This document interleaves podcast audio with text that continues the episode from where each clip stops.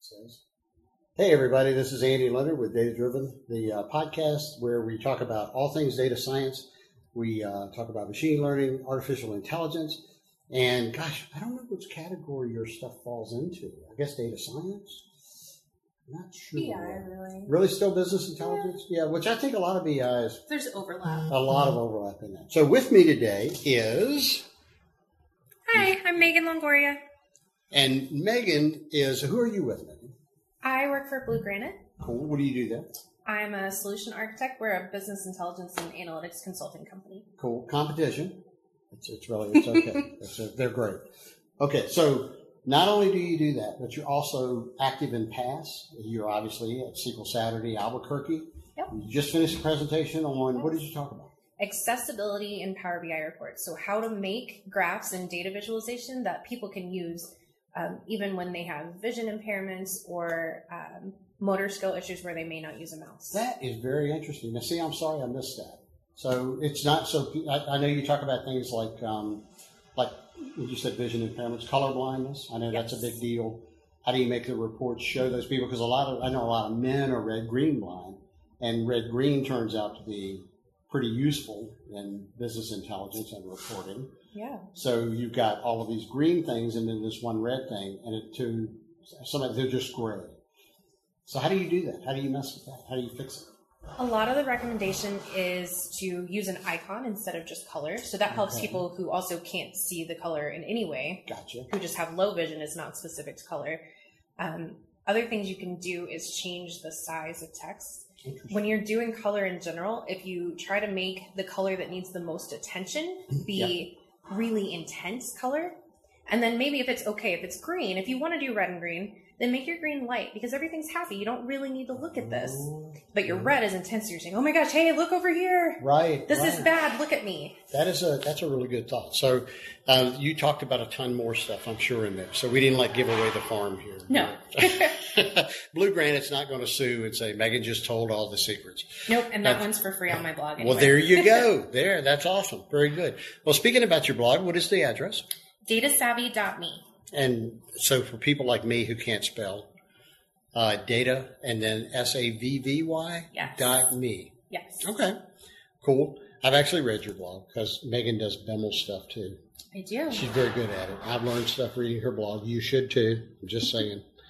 Okay, so um, the past summit coming up in November, first week of November in Seattle, and you are—is this your first pre-con? It is. I'm doing a precon with Melissa Coates, also known as Sequel Chick.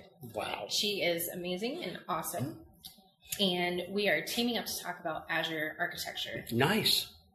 Nice. So um, I know Melissa does a pre-con at SQL Saturdays on data lakes. Yes. Is there going to be some data lake stuff in there? There will be. So we're Okay. going to try to take you through kind of an end-to-end different reference architecture solutions for where we used to just do, hey, everything's on a SQL Server box. Right, And so you may just have a big data warehouse with some SSIS and an analysis services right. database. right. Okay. Now, what does that turn into in the Azure world? Well, a lot of times it may be um, data factory with a data lake, and do you do Azure SQL DW or DB? We are Right. bombarded with choices. Right. And so there are lots of reference architectures if you know what service you're using in Azure. But your first decision is actually which one do I use and So- why do I do that? So you're going to provide some guidance on what to use and why to use it. Yes. That's interesting. Okay.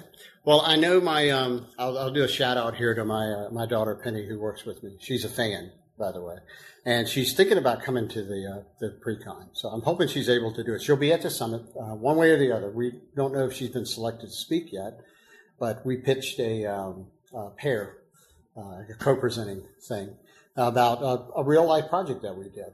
And I actually I, I presented earlier here too at SQL Saturday Albuquerque, and I talked about um, how to make SSIS go faster, and we were trying to load uh, Aurora, AWS, uh, MySQL in the cloud.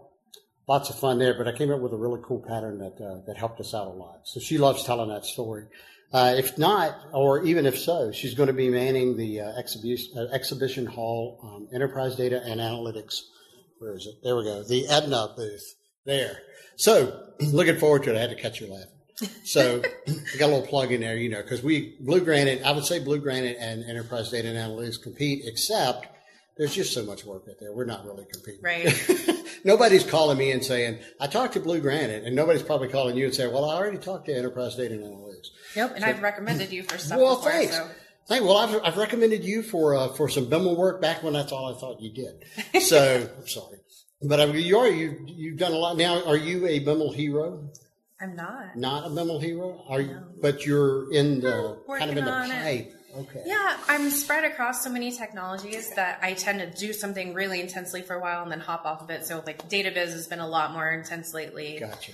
And I'll go back and, and I still do Bimble and I just did a project with it, but you know, it kinda comes and goes. Yeah. Well, I think we actually had an exchange about that project. There was some stuff you were running into. I don't. I, I don't think I was much help, Oh but but I, don't- I remember uh, us chatting about it a couple months ago. yeah. That's cool. That's very cool. Well, I can't wait uh, to see the pre-con. I would. Um, I'm going to see if I can go in there too. I don't know. I'm, I'm doing one too. Uh, my first one solo, which I'm nervous, nervous about that one, but looking forward to it. I've actually rewritten about half of it already.